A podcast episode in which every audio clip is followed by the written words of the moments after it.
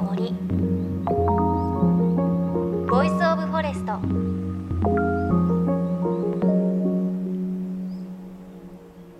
おはようございます。高橋万里恵です。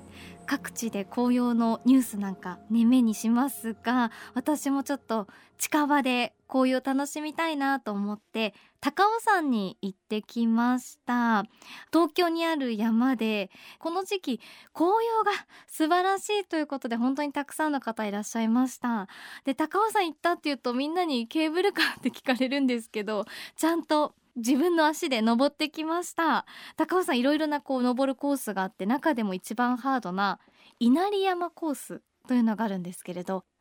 ずっとこう自然の中であの階段もあまり整備されていないというか本当に森の中をぐんぐん行く感じでとっても気持ちよかったです。で頂上に1時間40分ぐらいかかってもう結構ねああもう倒れちゃうかもっていう感じで着いたところにはこの日天気が良かったので真っ赤にね生えたもみじと富士山を見ることができました。やっぱり山登りはあのこう辛い時があって見える景色が素晴らしいんだなというなんか思い出した感じがしましたがすごくおすすめがあって高尾山頂上ってすごく食べるところ混んでるんですけどその先もみじ台っていうところに抜ける道があってそこにある細田屋さんっていう山小屋があるんですけどそこはすっごく景色も綺麗ですし人もあまりいないのでそこでご飯を食べるのがおすすめです。私のおすすめはなめこ汁なんですけれどおにぎりを持ってくんですけれど今回は3合お米を炊いて3合を4つにして特大のおにぎりを4つ持ってって多分行きに2個食べて帰りに2個食べるかなって思ったら稲荷山コースハードだったからあのなめこ汁1杯であの3合全部食べました。あの すごく美味しかったです自分で握ったから言うのもあれなんですけれどあのすごくいい思い出になりました。この行楽の時期の高尾山楽しみいっぱいなのでおすすめです。皆さんお米は多めに炊いてってください。さあということで JFN38 曲を結んでお送りします。いのちの森 Voice of Forest。さあ宮城県気仙沼 NPO 森は海の恋人の活動についてレポートが続いていますが今日はその活動拠点である唐桑半島モーネ地区の自然についてお伝えしたいと思います。モーネ地区は東日本大震災の後に持ち上がった巨大防潮堤の計画を住民の総意として撤回させた地区としても知られています。唐桑半島の付け根の古くからの漁村で暮らす人々は津波の後もありのままの自然を受け入れることを選びました。そしてその選択は何をもたらしたのかというと森に囲まれ川と海が入り混じる美しい風景です。森は海の恋人副理事の畠山誠さんに伺いました。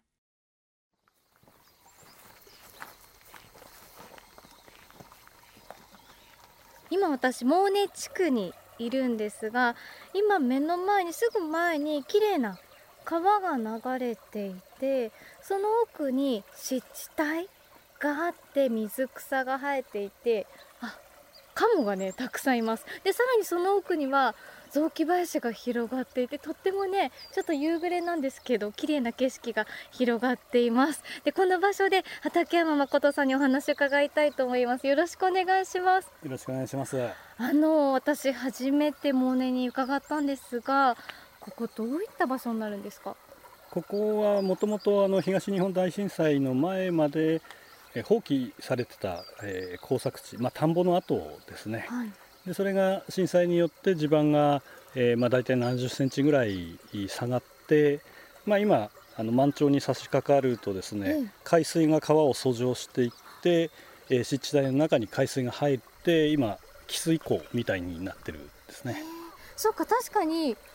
海の方から水流れてきてますもんね。逆流してるんですね逆流してますね。海のお魚もいるんですか？はいあのー、まあ汽水の魚でえー、例えばの秩父というさ、まあ、ハゼの仲間がその辺にたくさんいるんですけども、はいうん、とかあとうなぎとかですねアユなんかも遡上していきますね、まあ、うなぎとかアユは川と海を行ったり来たりするような魚なんですけども、あとカニ類、えー、の甲殻類ですかね、はい、あのカニとかエビも、えー、すごくたくさん海の生物と川の生物がちょうど混在するようなそんな場所になってますね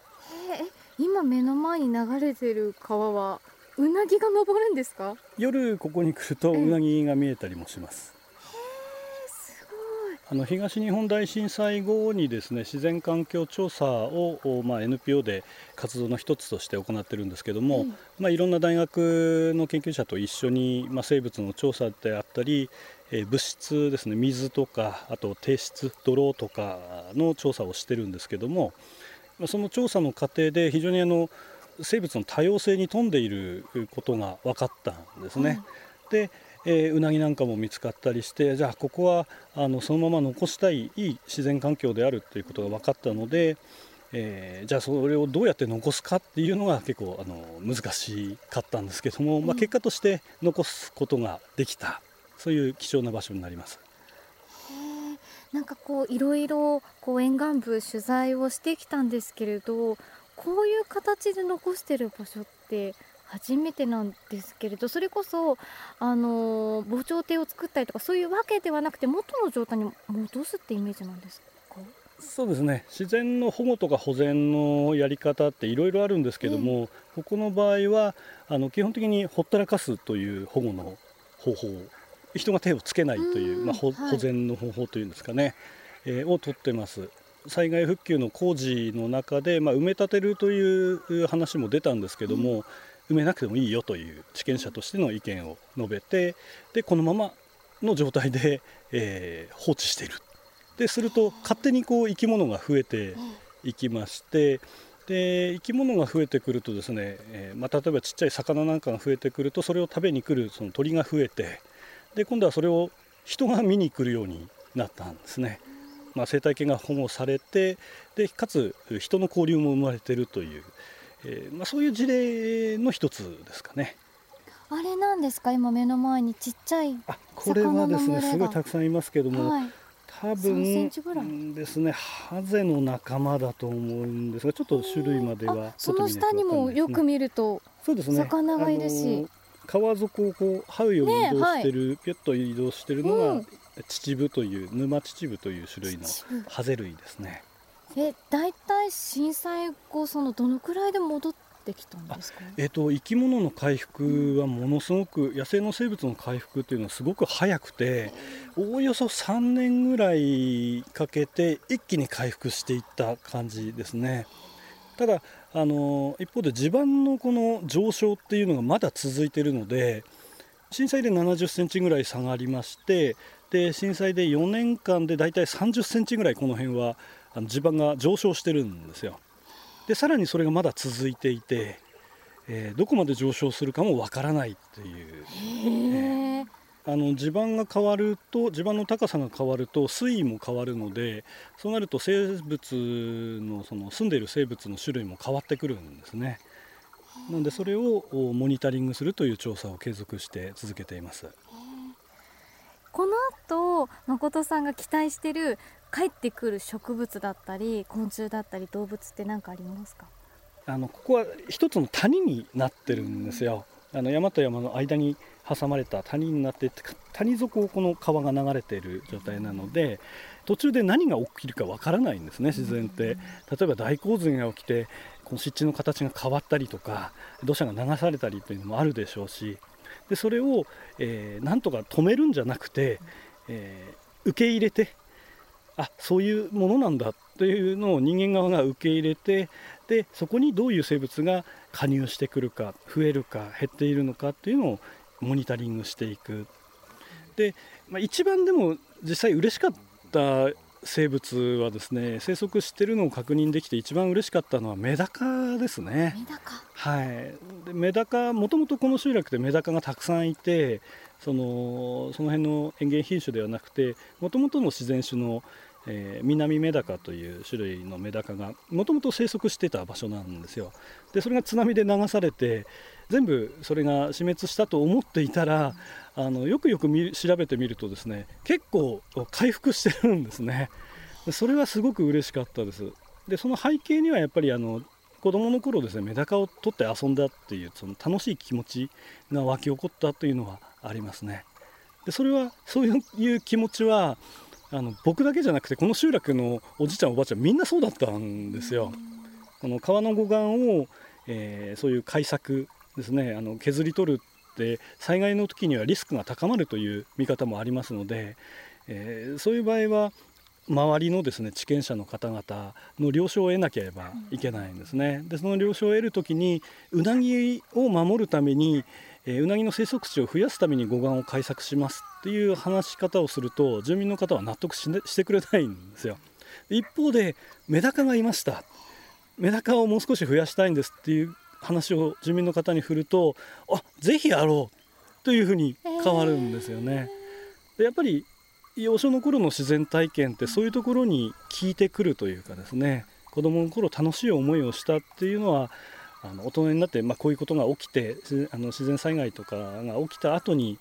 まあ、新しく護岸を作るとかになった時に、えー、やっぱり感情気持ちがですね高ぶってくるでそのきっかけがこの集落の場合はメダカという生き物だったようです。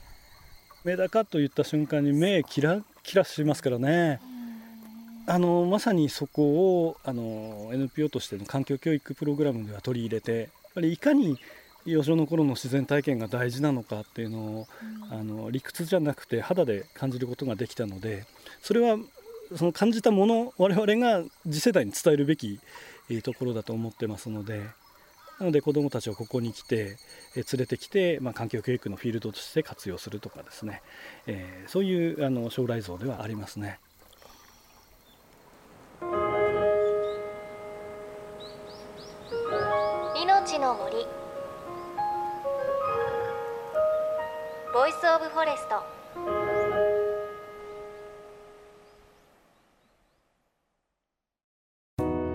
JFN38 局では東日本大震災で被災した沿岸部や全国の震災による津波被害が予測される地域に津波から命を守る森の防潮堤を作る鎮守の森のプロジェクトを支援する募金を受け付けています。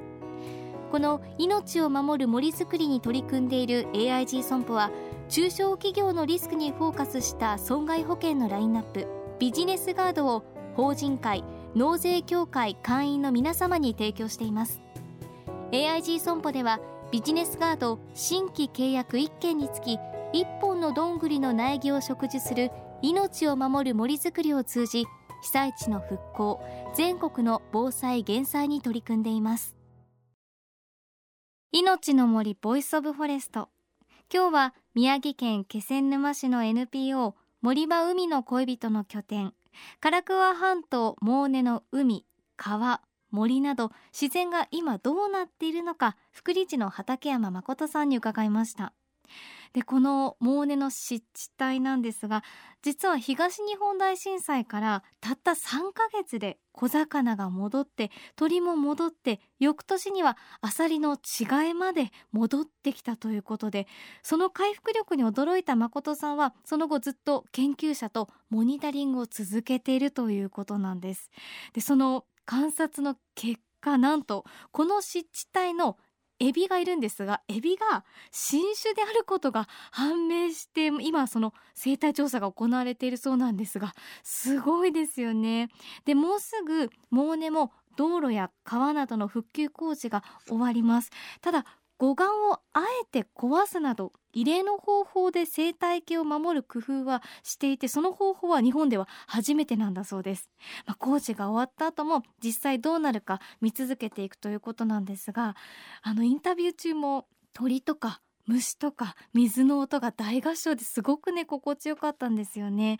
まあ、こう人が手を加えるのではなくてあえてほったらかしてどう回復していくのかを見守っていくっていうのは本当に新発見ですしただその過程で人も集まって昔ながらのメダカがこう戻ってきた時には人の心も癒しているというのはすごく素敵だなというふうに思いました。ちょっと今回は夏から秋に変わる時期にお邪魔してその風景を見ていたので今度は冬のモーネの景色もどうなっていくのかまたどう変わっていくのか誠さんに会いに行きたいななんて思っています。さあそして番組ではあなたの身近な森についてメッセージもお待ちしています。メッセージ番組ウェブサイトからお寄せください。いのちの森 Voice of Forest。お相手は高橋真理恵でした。この番組は AIG 損保の協力でお送りしました。命の森。の森。ボイスオブフォレスト。